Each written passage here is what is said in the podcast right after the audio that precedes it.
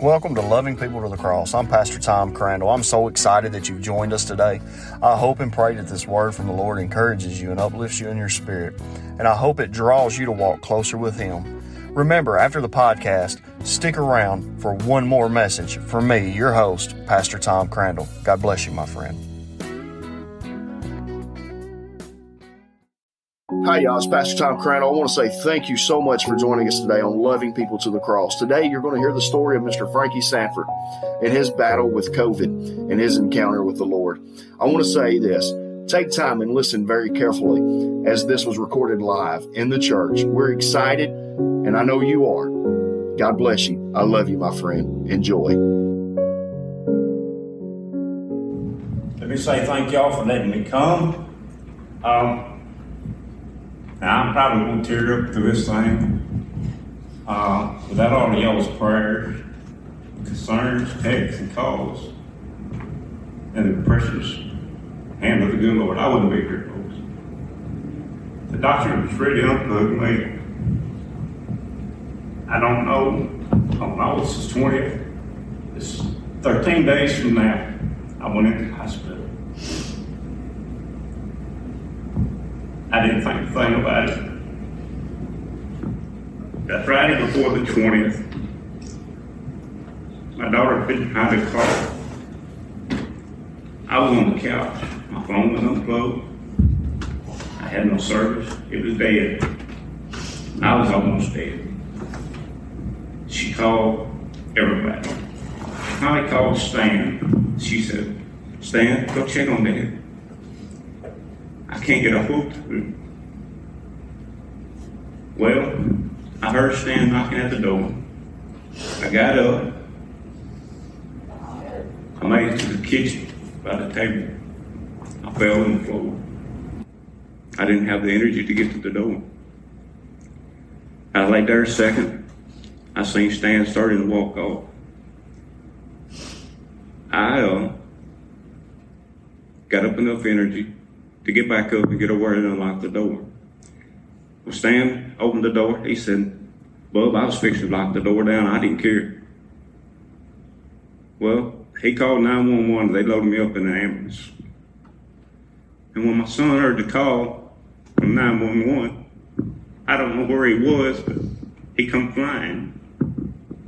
My daughter was in Nashville, and uh, Stan told us, and he said, you can't go in there. He's got COVID. Dustin said, I do too. I'm going to get. So Dustin helped me get me some clothes on. I had a pair of shorts on and we put a t-shirt on and whatever. Well, they carried me to Dyersburg. I was in Dyers for I've been a month, month and a half. Well, from what my daughter tells me, because I don't know, I don't remember nothing after that day. I got in the hospital. I did have come in and come out and this, that, and the other.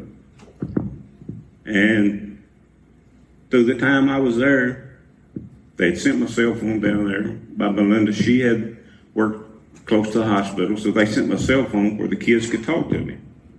But when the kids would call, I'd say, I don't want to talk.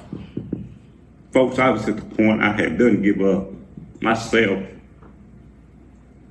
and uh, so I finally got to talking, and after that, I went blank again.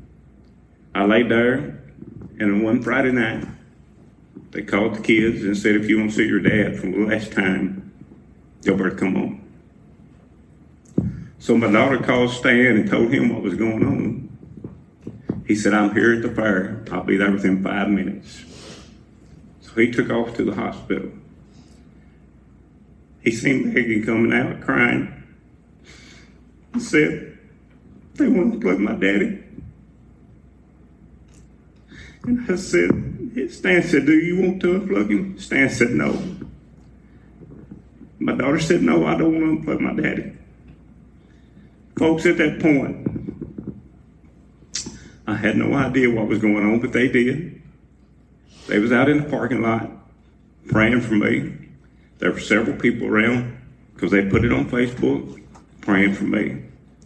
But the hand of God was on me. And that's all I can say. That he was there with me. Well, they tried to get a trach put in me. And the doctors down there said, We can't put a trach in because he didn't come in through the emergency room. Which I had been through the emergency room. That was a story. They lied about that. Well, they got on the phone with some more friends, a lawyer friend of ours, Brad Owens.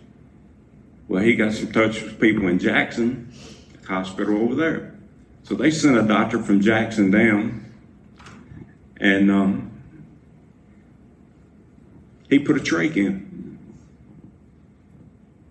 Within 30 minutes, well, they told me before then, the kids had said, Dad, you was swelled, your neck was swelled out to here, your face was swelled, your eyes were swelled together. And said, after the doctor come out, he said, within about 30 minutes, he said, your dad is doing better right now. Said he's going to make it. Well, from that point then, they was trying to get me out of Dyersburg before they killed me again. Well, it took phone call after phone call. And while they was out in the parking lot praying for me that I was getting better, the Dyersburg, well, the security guard there come up to him and said, y'all can't stand out here and pray for this man. Said, y'all got to get off the parking lot. He and Stan said, looked at him and said, but if we're standing out here smoking, we're fine, but we can't pray for somebody in there dying. And he said, well, if you don't, I'm going to have to call the cops and y'all are going to have to go to jail. My daughter looked at him and Stan looked at him and said, hey, we know people down there at the Dyer County Jail the city jail. We know the county mayor, the city mayor. What do y'all want us to do? Just go ahead and call them. So Stan told Melinda, said, go buy us a pack of cigarettes and we'll stand there with them in our hand. So at that point, after that night, I was better. They got me transferred to Memphis.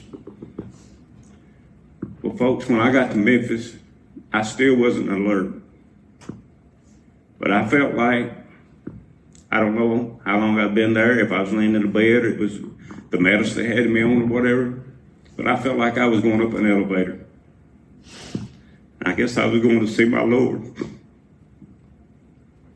And I was so thirsty now, folks. I haven't had anything to eat, drink, hadn't talked to nobody in a month and a half, two months. I was so thirsty, my lips was dry. And you know the old saying, I can spit dust. And I've felt that way. But folks, as I felt like I was riding up that elevator, a touch of cold water touched my lips. And I knew the good Lord was with me then, and I was going to make it. From that point, I started getting better. But while I was in Dyersburg, the guy sold the house where I was living, which I knew it was on on the market for sale. I didn't know how long, and he told me, he said, after you get, I said that you got 30 days. Well, he hadn't sold it yet, and he's told my kids, he said, you got to get your daddy out. Well, they all went over there, and that my kids said, you a hoarder, you got all kinds of junk. But they more they moved me in 45 minutes, a whole house full of furniture. And that was caused by all the friends that come in to help them. And I don't know who all that was there, but they said it was at least 25 or 30 people there moving my stuff. But we'll get back to Memphis. Well, I was in Memphis. I was laying there in bed. And I finally come to, and the kids got to come to see me. And um, the, when the first time they come to see me, they come in and, and Megan said, Dad, where's your restroom? I said, it's right over there. Because I barely could talk. I still had the trach in. So while she was in the restroom, I looked at my oldest, my son, I said, where did you move my furniture to? He said, Dad, what are you talking about? I said, where did you move my furniture to? We didn't move your furniture. I said, yeah, you did. I heard you talking about it while I was in, in the hospital. He said, Well, that doctor in Dyersburg told us you couldn't hear nothing. You didn't know what is even going on. Well, their mom was with them the night that they called them in. And when she, they walked out, she said, Your daddy was listening to every word you said because I could see him blinking his eyes. He knew what was going on, but he couldn't say nothing. So after I was laid there in Memphis for a while, and I, I was getting better, um, they moved me from, they call it A, C, A, B, C, and D. They had three different levels. They moved me straight from A to C, which was a, a big step up. Folks, I couldn't feed myself when I or anything. And then when I left Memphis, I went to Cane Creek. I laid there in the bed, and they evaluated me, and they said, uh, "What's your goal?" I said, "To get up and walk, feed myself again, bathe myself again."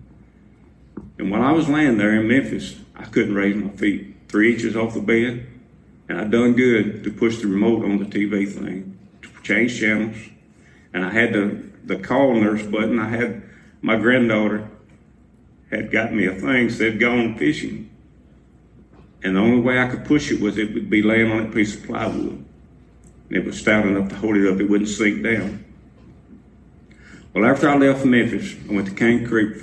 Like I say, I stayed over there until November, the, uh, December the 3rd. I come out, and I was doing fine. I, well, let me re- go back a little bit. When I first got to Cane Creek, after they evaluated me, I started my therapy. I still couldn't feed myself.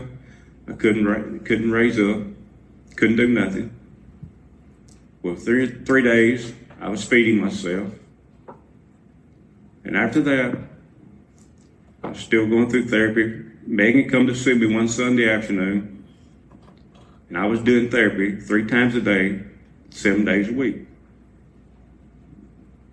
Well, on this Sunday afternoon, she showed up about the time I was having therapy. Well, the therapist said, Well, you can come with us. There's nobody down there. It's Going to be just us two. And said, You can go with us and watch and see what we're doing. Well, she got to see me take my first step since then. I didn't walk far, but I took one to two steps. Folks, I came out of Cane Creek. I still went to therapy in in outpatient therapy, but I was feeding myself. I was bathing myself and doing all that. And while I was in the hospital, the kids took my phone back away from me. You know, I, I know I know how kids are when they have to be grounded from the phone. You can't have it. You know, here I am, 62 year old, and they took my phone and said, You can't have your phone. Well, I didn't know why. Well, I couldn't use it anyway. It's over, and after they brought it up there, it was sitting over in the window. I had all kinds of snacks. I could have fed half the hospital, but I couldn't reach them because I couldn't get up out of bed to get them. But the nurses down there were the best nurses I had, and they could, they would, anything I wanted, they got. One night I said, I, I want some grapes one of the nurses said, Well, I think I can get you some, but I don't know. The next thing I know, she went to the cafeteria. Here she come back with a bowl full of grapes. So after that, when I was in Cane Creek and I come home, well, while I was still in Memphis, the kids come up one afternoon and they said, Dad, we got to talk. I said, Okay, what is it? He said, Papa died which that's my dad. They said, that's why we took your phone. We didn't want you to find out. Set you back. Folks, to ease my heart and my pain,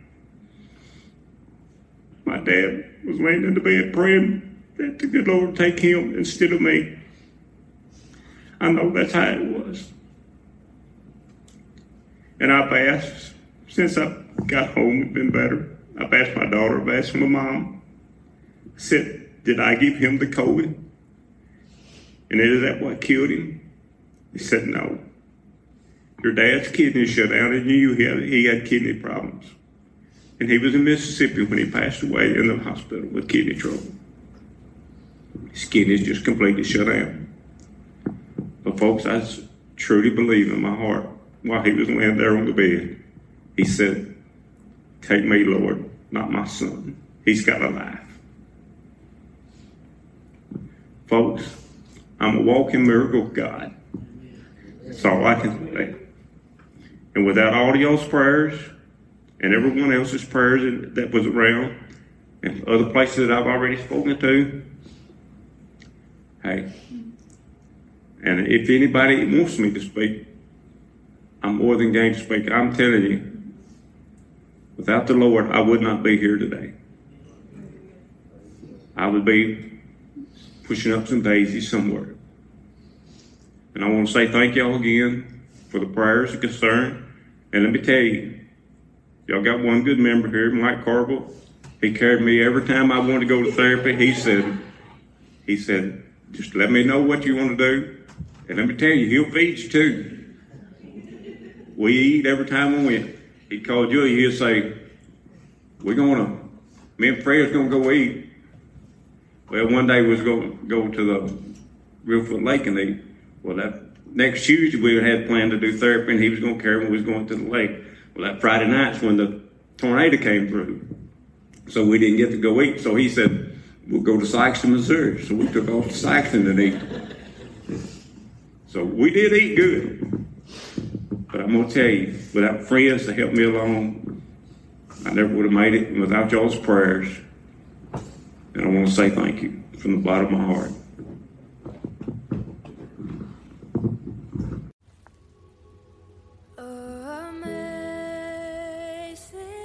Hey, it's Pastor Tom. I hope and pray this message touched your heart. And maybe even today you're asking yourself, Do I know Jesus Christ as my personal Lord and Savior? You know, oftentimes in life we find ourselves in the mix of life. And life is hard, it's difficult. But if you've never trusted Jesus Christ as your personal Lord and Savior, and today you say, you know what, I want to do that. I want to accept Jesus. I want to know Him on a more intimate level. If that's you, my friend, today I want to pray with you. Simply just pray this Father God, I know I'm a sinner. I ask you to send Jesus to come and dwell in my heart and to be the Lord of my life. I know that I'm in need of a Savior, and without Him, I would be nothing. Amen. My friend, today, if you prayed that prayer, I want to hear from you. You can email me at pastortomcrandall at gmail.com. I want to hear from you. I want to send you a Bible. I want to send you some, some information on how to continue to walk with Christ. I love you, my friend. All the angels in heaven are rejoicing with you. God bless you.